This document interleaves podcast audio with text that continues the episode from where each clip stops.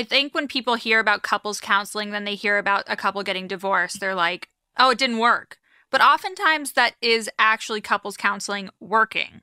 You know, Mm. but like because it, you realize that like this was this isn't the relationship for both of you. Doesn't couples therapy also help to bring together stronger, like to overcome those things as well too? Yes, to overcome, but sometimes sometimes the the result is that you realize based on after talking through it out mm. that that it's it's not meant to be.